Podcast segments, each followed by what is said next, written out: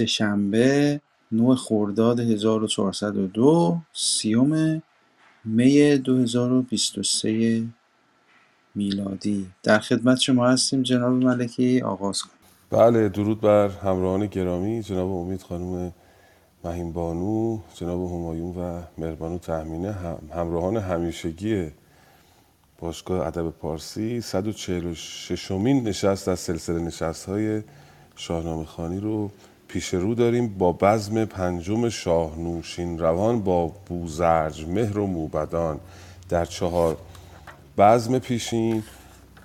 دیدیم که بوزرجمهر با سخنرانی خودش با مجلس گویی خودش مجلس گویی گونه ادبی هم هست جناب امید گرامی. عرفا و خانقاهیان مجلس گویی می‌کردن یعنی می یکی از این بزرگان اون جمع برای دیگران سخن میرانده. مجالس سبعه مولوی رو نگاه بفرمایید. چون این چیزی در پیش از دوره اسلام نداشتیم ما در ادبیات پارسی ولی در این هفت بزم نوشین روان نوعی گونه ای از مجلسگویی رو داریم که جناب بزرگمر در جمع بزرگان دربار سخن می‌گوید. تفاوتش با مجلسگویی اینه که مجلسگویی خطابش به عوام بود یا به عرفایی که در اون جمع بودن. اما اینجا بیشتر خطاب بزرگمهر به درباریان و به شخص شاه یعنی مخاطب مجلس گویی با مخاطب این هفت بزم نوشین روان متفاوت هستش. در چهار بزم پیشین هر کدوم به گونه ای خاطرتون هست بزم نخست 21 پند داد. در بزم, بزم دوم 21 پرسش از او کردن. در بزم سوم همینطوری پندگویی از زبان بوزرجمر در همه جوانب ادامه پیدا کرد. بزم چهارم هم همینطور. بزم پنجم رو پیش رو خواهیم داشت که بعد از بزم چهارم یک هفته که میگذرد شهنشاه بر تخت می نشیند و از بوزرجمهر می‌خواد که سخن بگوید. بشنویم ببینیم امروز بوزرجمهر چه پیامی برای ما خواهد داشت. هستیم در خدمتتون. بر این نیز بگذشت یک هفته روز به هشتم چو بفروخت گیتی فروز بینداخت آن چادر لاژورد بیاراست گیتی به دیبای زرد. شهنشاه بنشست با موبدان جهان دیده و کار کرده ردان. سر و مهتر موبدان اردشیر چو شاپور و چون گرد دبیر. ستاره شناسان و جویندگان خردمند و بیدار گویندگان سراینده بوزرج و مهر جوان بیامد بر شاه نوشین روان. به دانندگان گفت شاه جهان که با کیست این دانشن در نهان؟ که از او دین یزدان به نیرو شود همان تخت شاهی بیاهو شود. بزم پنجم شاه نوشین روان میگه هفت روز گذشت از اون بزم چهارم و روز هشتم گیتی فروز بفروخت. گیتی فروز اینجا استعاره از خورشیده دیگه. بیافروخت بر فراز آمد و بار دیگر فردوسی که به صد زمان برآمدن خورشید رو توصیف می‌کنه اینجا هم این گونه توصیف می‌کنه. چادر لاژورد شب رو میاندازه و گیتی رو به دیبای زرد می آراید این دوتا بیت توصیف برآمدن خورشیده. شهنشاه می نشیند با موبدان دو تا شخصیت رو در این بخش ما داریم به غیر از بزرگمر یکیش یزدگرد دبیره و یکیش هم موبد موبدان جناب اردشیره. اینا هم همراهی می‌کنن با بوزرجمر شاه یک پرسشی رو مطرح می‌کنه. سراینده بوزرجمهر جوان بیامد بر شاه نوشین روان. به دانندگان گفت شاه جهان که با کیست این دانشن در نهان؟ کزو دین یزدان به نیرو شود همان تخت شاهی بیاهو شود. پرسش این است جناب همایون گرامی. پادشاه می‌پرسه که این دانش نزد کیست؟ چه کسی می‌داند که کدام دانش است که با او دین یزدان نیرومند خواهد شد و تخت شاهی بیعیب خواهد شد؟ لطفا بخوانیم ببینیم اول اردشیر قرار پاسخ بده. موبد موبدان. ببینیم نظر موبد موبدان چیست در مورد دانشی که منظور نظر انوشیروان است. به نام خداوند جان و خرد. با درود و سلام خدمت استاد ملکی گرامی جناب امید نیک و یاران حکیم توس چو بشنید از او موبد موبدان زبان برگشاد از میان ردان. چنین داد پاسخ که از داد شاه درفشان شود فر دیهیم و گاه. چو با داد بگشاید از گنج بند بماند پس از مرگ نامش بلند. دگر گر بشوید زبان از دروغ نجوید به کژی ز گیتی فروغ. سپهبد چو با داد و بخشایش است ز تاجش زمانه پرآرایش است. و دیگر که از کهتر پرگناه نجوشد سر نامور پیشگاه. به پنجم جهاندار نیکو سخن که نامش نگردد به گیتی کهن. ششم بر پرستنده تخت خویش چنان مهر دارد که بر بخت خویش به هفتم سخن هر که دانا بود زبانش به گفتن توانا بود.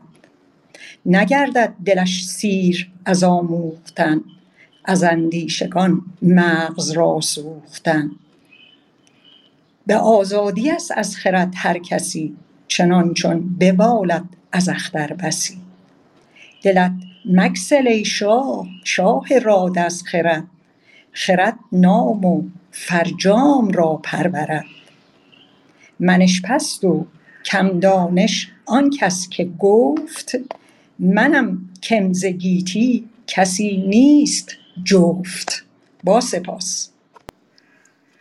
بله بسیار سپاسگزارم این بانو. هفت تا نکته رو اردشیر پاسخ داد. در پرسش انوشیروان که گفته بود کدام دانشه که باعث تقویت پادشاهی میشه و دین یزدان به نیرو میشه به نیرو شدن همون تقویت دیگه معادل پارسیشه. هفت تا پاسخ داد. یکی گفت یکی از دادگری شاهه که دهیموگاه فرش درخشان میشه. و دوم نکته این است که دروغ نباید بر سخن شاه باشه. دگر کوبه شوید زبان از دروغ نجوید ز کژی به گیتی فروغ. با کژی نمی‌توان فروغ یافت در گیتی. سه دیگر نکته سوم چو با داد و بخشایش است ز تاجش زمانه بر آرایش است. سومین نکته داد و بخشایش. نکته اول داد بود نکته سوم داد و بخشایش. چهارم که از گوهر پرگناه نجوید بر نامور پیشگاه. دوستان گرامی دقت بفرمید اینجا پیشگاه مجازن منظورش پادشاه هست به که بگه پادشاه از مجاز جای و جایگیر استفاده کرده. میگه پیشگاه. جناب پیشگاه جناب پادشاه نباید کسی رو که گوهرش پرگناه هست بر به اصطلاح بر از او بجوید. بر نامور نمیده. آدم آدمی که گوهرش پرگناهه بر نامور نمی‌دهد. و پادشاه نباید اونو در درگاهش بهش موقعیت و جایگاه بده. توقع نباید داشته باشه که بر نامور بدهد آدمی که از گوهر پرگناه است. به پنجم جهاندار نیکو سخن که نامش نگردد به گیتی کهن. یعنی جهاندار پادشاه باید نیکو سخن باشد. ششم بر پرستنده تخت خیش چنان مهر دارد که بر بخت خیش همونطوری که خودش رو می‌خواد چیزی که برای خودش می‌خواد به خودش مهر داره همون جوری باید به پرستندگانش خدمتگزارانش پیشکارانش به همون شیوه مهر داشته باشه. به هفتم سخن گرچه دانا بود زبانش به گفتن توانا بود نگردد دلش سیر از آموختن. به اندیشگان مغز را سوختن. اگرچه دانا و تواناست بازم دنبال آموختن باشه. فکر نکنه که دیگه من نیازی به آموختن ندارم و به کافی می‌دانم. این بیت هم یه مقداری پیچیدگی داره. به آزادی است از خرد هر کسی چنان چون بناولد ز اختر بسی. دو جور میشه این رو معنا کرد. آزادی در شاهنامه دوستان گرامی به معنی سپاس هستش. معمولا اینطوری آمده. یعنی اینکه میگه که بعضیا از خردشون سپاسمندن قدر خردشون رو می‌دونن. همونطوری که بعضیا از از بختشون و از سرنوشتشون مینالن. میشه اینجوری برداشت کرد. آقای دکتر کزازی هم همین برداشت رو داشتن. اما میشه اینطوری هم گفت سپاس رو آزادی رو به معنای رهایی بگیریم. یعنی نداشته باشی خرد نداشته باشی. میگه مثلا میگه کسی که از اختر از سرنوشت زیاد ناله می‌کنه اون معلومه که از خرد آزاده از عقل آزاده به قول امروزی ها. راحته. این دو جور میشه معنا کردیم بیتو و یه مقداری تعقید داره دقیقا نمی‌تونم گفت. پس هفت پاسخ اردشیر. موبد موبدان. به اون پرسش پادشاه داد و گفت این هفت رفتار است که دین یزدان و تخت شاهی به اینها به اصطلاح با اینها به نیرو می شود. شخص بعدی که بناس پاسخ بدهد حالا یزدگرد دبیر است. بشنویم ببینیم یزدگرد چه می‌گوید. چون این گفت پس یزدگرد دبیر که ای شاه دانا و دانش پذیر ابرشاه زشت است خون ریختن.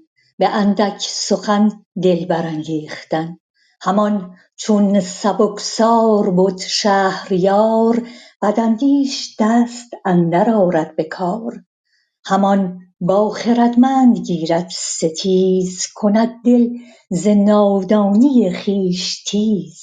دل شاه گیتی چو پرآز گشت روان ورا دیو انباز گشت. وریدون که حاکم بود تیزمغز ز گفتار او کار ناید نغز. دگر کارزاری که هنگام جنگ بترسد ز جان و نترسد ز ننگ توانگر که باشد دلش تنگ و زفت شکم زمین بهتر او را نهفت. چو بر مرد درویش گند آوری نه کهتر نه زیبنده مهتری. چو کژی کند پیر ناخوش بود. پس از مرگ جانش پرآتش بود. چو کاهل بود مرد برنا به کار از او سیر گردد دل روزگار. نماند ز ناتندرستی جوان مبادش توان و مبادش روان.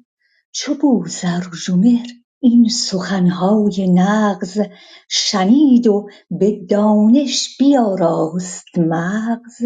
چنین گفت کای شاه خورشیدچهر به کام تو بادا درخشان سپهر. چنان دان که هر کس که دارد خرد به دانش روان را همی پرورد.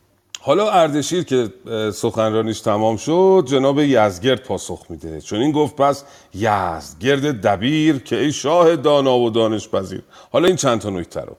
ابرشاه زشت است خون ریختن. به اندک سخن دل برانگیختن. نخستین موضوع این است که شاه نباید خون ریز باشه و به راحتی دلش برانگیخته بشه خشمگین بشه دستور خون ریختن بده. دوم نکته همان چون سبکبار بود شهریار بدندیش دستن در آرد به کار. وقتی سبکسار باشه شهریار یعنی سنگین نباشه سنگین و رنگین نباشه زود تصمیم بگیره اونطوری میشه که بدندیشان نیرو پیدا می‌کنن دست پیدا می‌کنن. همان با خردمند گیرد ستیز کند دل ز نادانی خیش تیز. اینم که مشخص. دل شاه گیتی چو پر آز گشت روان ورا دیو انباز گشت نکته بعد اینه که دل شاه نباید حرس و طمع توش باشه. وریدون که حاکم بود تیز مغز ز گفتار او کار ناید نغز. پادشاه تیز مغز نباید باشه. خشمگین نباید باشه. چون اگر خشمگین باشه کار درست حسابی ازش بر نمیاد.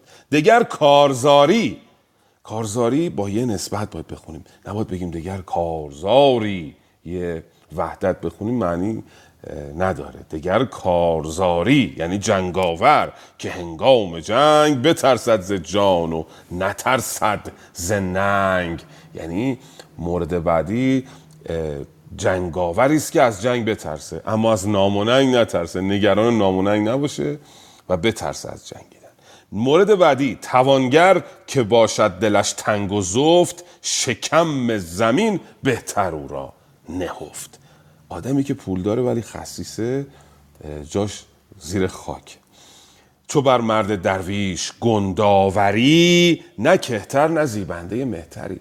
برای آدم درویش ناتوان تو وقتی گردن کلفتی می‌کنی گنداوری می‌کنی تو نه کوچکتری نه بزرگتر. یعنی اصلا رفتار تو در خور یک انسان نیستش. با آدم درویش گنداوری مکن درشتگویی مکن.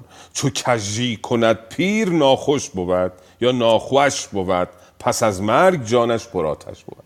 مورد بعدی که نکوهیده هست و زشته است این است که کسی که سن سالی ازش گذشته هنوز رفتار کج از خودش نشون بده. به حال آدم ها توقع دارن که انسان از دوره جوانی میگذرد اندک اندک رفتارش آرامتر بخردتر شود. ولی آدمی که سنی ازش گذشته و هنوز دروغ می‌گوید و هنوز بد رفتاری می‌کند این زشت است پسندیده نیست. و پس از مرگ هم او دچار گرفتاری است. چو کاهل بود مرد برنا به کار از او سیر گردد دل روزگار. مورد بعدی تنبل بودن انسانه.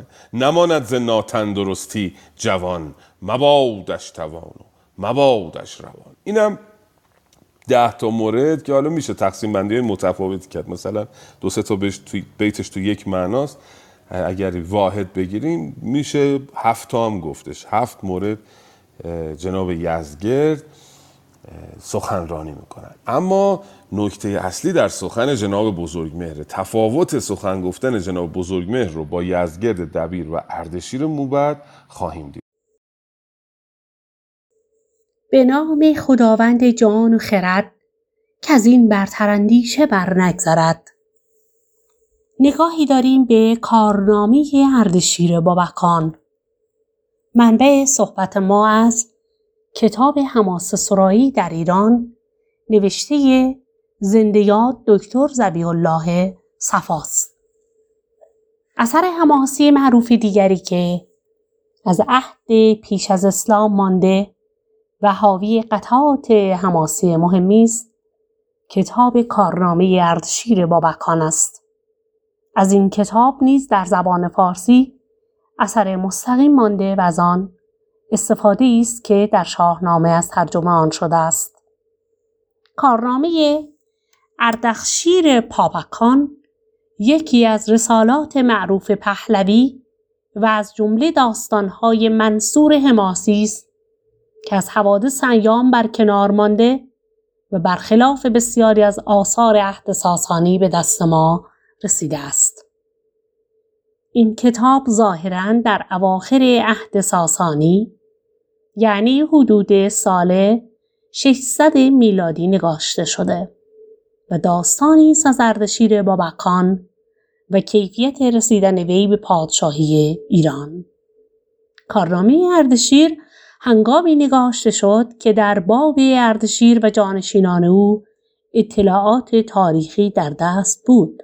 با این حال می‌بینیم که این کتاب مانند روایات حماسی از خوارق عادات و یا اوهام و عقاید ملی و داستانی انباشته شده و این خود میرسونه که کارنامه اردشیر بابکان کتابی نیست که به قصد بیان احوال تاریخی مؤسسه سلسله ساسانی نگاشته شده و یا منظور نویسندگان اختراع سرگذشت تازه و بدی برای اردشیر بوده باشد بلکه در باب مؤسس شاهنشاهی ساسانیان به مرور ایام در میان ایرانیان روایت و داستانی خاص به وجود آمد که طبعا با افکار حماسی آمیخته بود و نظیر این حالت را در تاریخ حیات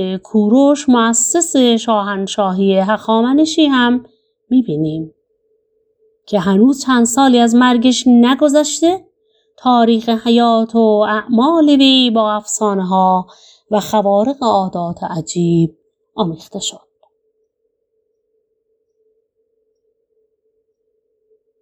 به نظر میاد که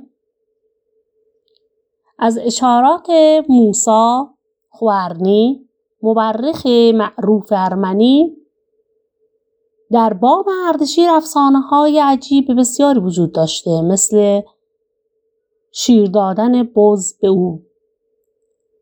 و از این افسانه ها تنها برخی نکات در کارنامه اردشیر دیده میشه و این امر دلیل بزرگی است بر آنکه نویسنده کارنامه از میان روایات مختلف عهد خویش تنها برخی رو گرد آورده و از مابقی صرف نظر کرده باشد.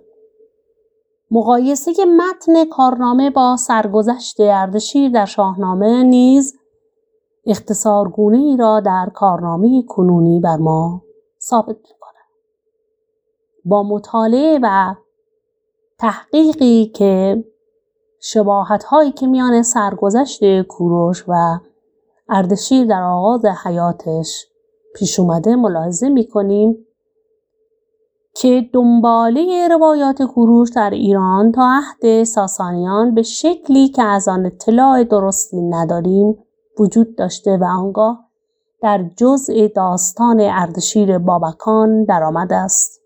و یا اصولا هر دو را منشأ دیگری بوده که باید در داستانهای کهن ایران جستجو کرد. اما اهمیت کارنامه اردشیر بیشتر به این دلیله که معخذ اون در معخذ این کتاب فصل بزرگی از شاهنامه ابو منصوری یعنی معخذ مهم شاهنامه منظوم فردوسی بوده. داستان اردشیر از آغاز کار یعنی از رؤیای بابک و دادن دختر به شبان خود ساسان تا زادن اورمزد پسر شاپور از دختر مهرک نوستاد و شناختن اردشیر او را در شاهنامه ابو منصوری از رساله‌ای برداشته شده بود که ظاهر همین کارنامه اردشیر بابکان بوده. منتها نسخه کاملتر و توضیحاتی بیشتر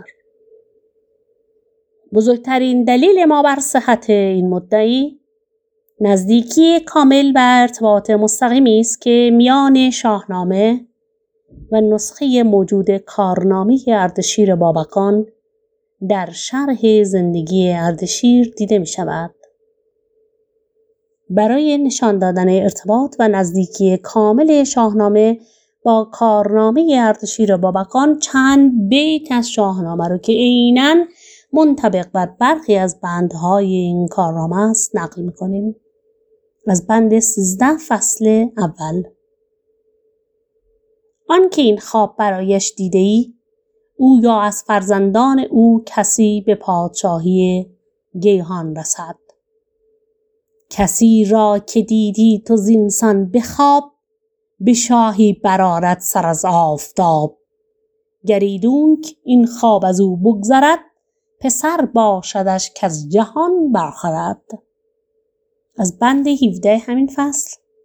پاپک شاد شد و فرمود که تن بشوی و فرمان داد تا دستی جامه و پوشاک خدایوار بیاوردند و به ساسان دادند.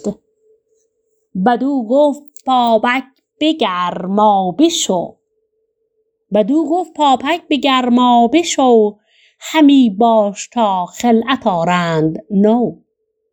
و یا در بند فصل پنج. بند پنج فصل دو. این گونه آمده. چون اردشیر به پانزده سالگی رسید آگاهی به اردوان آمد. یا آگاهی به اردوان آمد که پاپک را پسری هست به فرهنگ و فرهاخته و بای باشنی. منظورش سزاوار بایسته. پس آگاهی آمد سوی اردوان ز فرهنگ و از دانش این جوان که شیر ژیان است هنگام رزم. به ناهید ماند همی روز بزم. از بند سیزده تا نوزده همین فصل می‌خوانیم. روزی اردوان با سواران و اردشیر به نخچیر شد. گوری اندر دشت بگذشت. اردشیر و پسر بزرگ اردوان از پس آن گور تاختند و اردشیر اندر رسید و تیری ایدون به گور زد که تیر تا پر به شکم اندر شد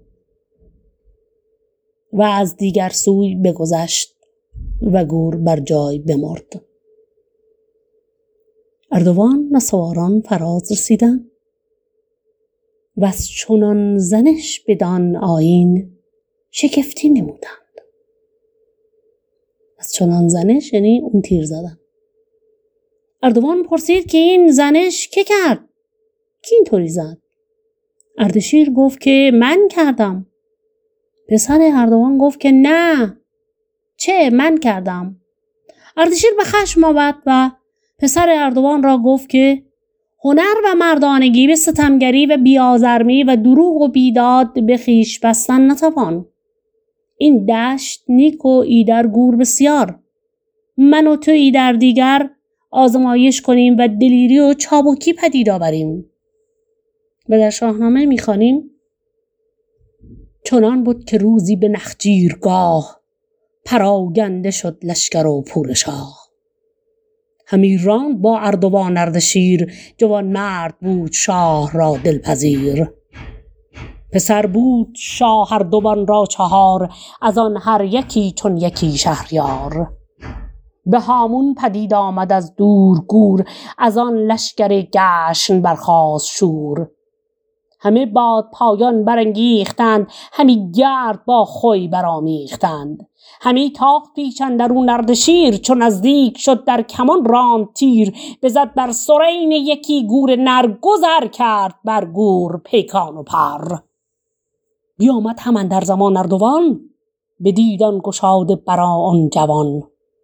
چنین داد پاسخ به شاه اردشیر که این گور را من فکندم به زیر پسر گفت این را من افکندم همان جفت زانیز جویندم.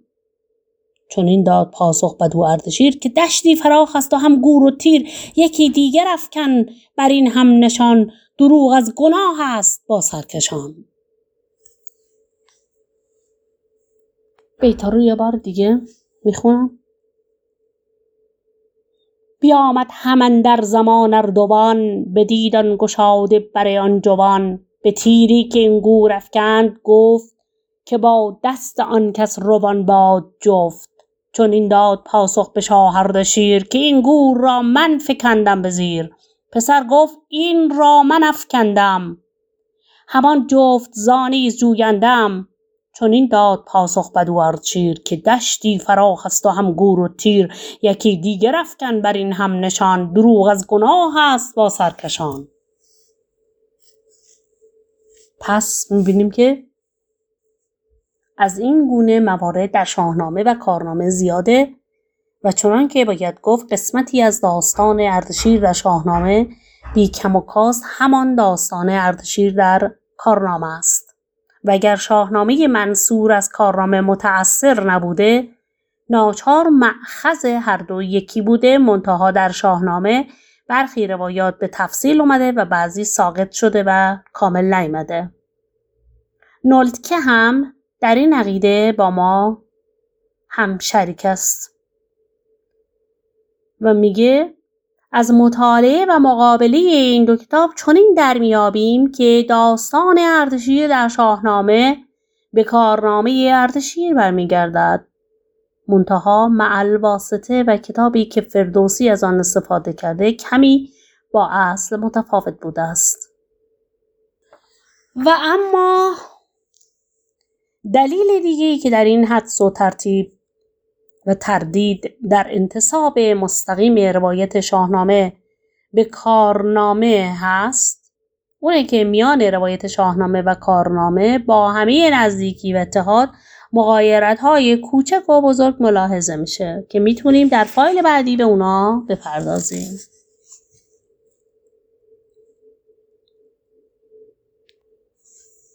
به روایت نویسنده کارنامه پاپک سه شب سه گونه خواب دید اما تنها از رؤیای دوم و سوم او سخن رفته. داریم مقایرت شاهنامه رو با کتاب کارنامه بابکان در قسمت با هم در این نسبت به این داستان بررسی می‌کنیم پس یک به, نویسند... به روایت نویسنده کارنامه پاپک سه شب سه گونه خواب دید اما در شاهنامه تنها از رویای دوم و سوم سخن رفته. دو فر ایزدی یا کیانی در کارنامه به صورت بره و در شاهنامه به صورت قرم یا آهو متجلی شده. ولی تفاصیل دیگر فر کیانی در شاهنامه و کارنامه بی اختلاف نظر می رسد. سه از حدیث رفتن اردشیر هنگام فرار نزدیک چشمه و دیدن دو جوان که او را از توقف باز داشته و به شتاب تحریز کرده بودند در کارنامه اثری نیست. چهار نامه نوشتن اردوان به پسر و فرستادنش به جنگ به گونه دیگر در شاهنامه آمده و اساساً در کارنامه از نامه نوشتن اردوان به پسرش بهمن سخنی نیست. پنج بواک در کارنامه است خواستگان اردوان بود که از سپاهان به پاریس گریخت و بردشیر پیوست و ما در شاهنامه این نام تباک شده.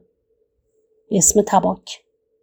شش در جنگ اردشیر با هپتانباد یا هفتواد و کشتن کرم هفتباد تنها از لحاظ بیان داستانی تفاوتی میان شاهنامه و کارنامه مشهود است خاصه در پیدا شدن کرم هفتواد که در شاهنامه توضیحات بهتر و بیشتری در این باب دیده شده.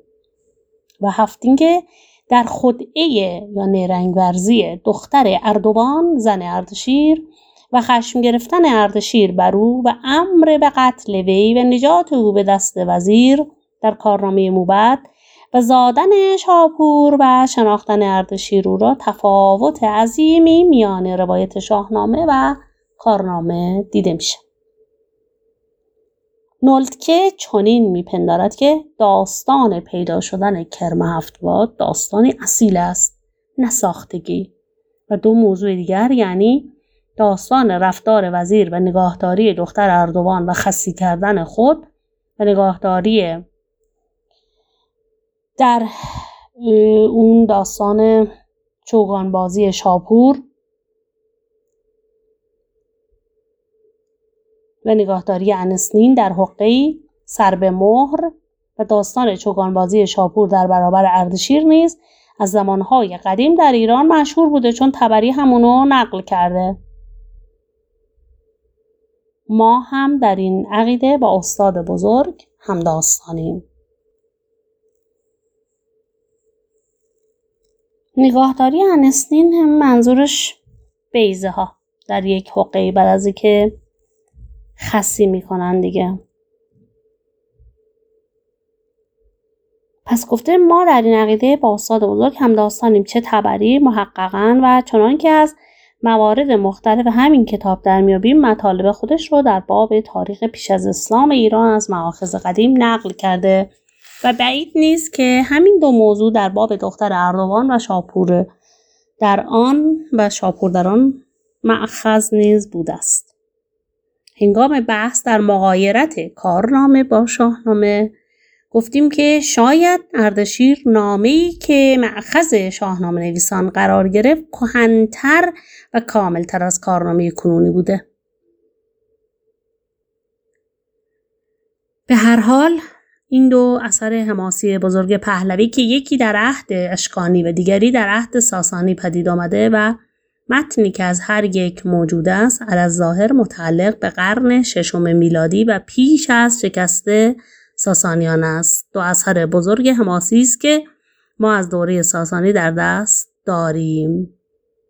اما اختصار ما به ذکر همین دو اثر دلیل اعتقاد ما بر انحصار آثار حماسی عهد ساسانی به دانها نیست بلکه امارات یعنی نشانه ها و قرائن بسیار دیگری از آن جمله وجود قطعات داستانی و پهلوانی متعدد در کتاب های پهلوی و رسیدن نام عده زیادی از داستانهای پهلوانی عهد ساسانی به ما دلیل است بر وجود قطعات و روایات و افکار حماسی دیگر در عهد ساسانی که عینا به دوره اسلامی نقل شده و آثار آن را اکنون در حماسه های منظوم فارسی می‌بینیم. شاد باشید و پیروز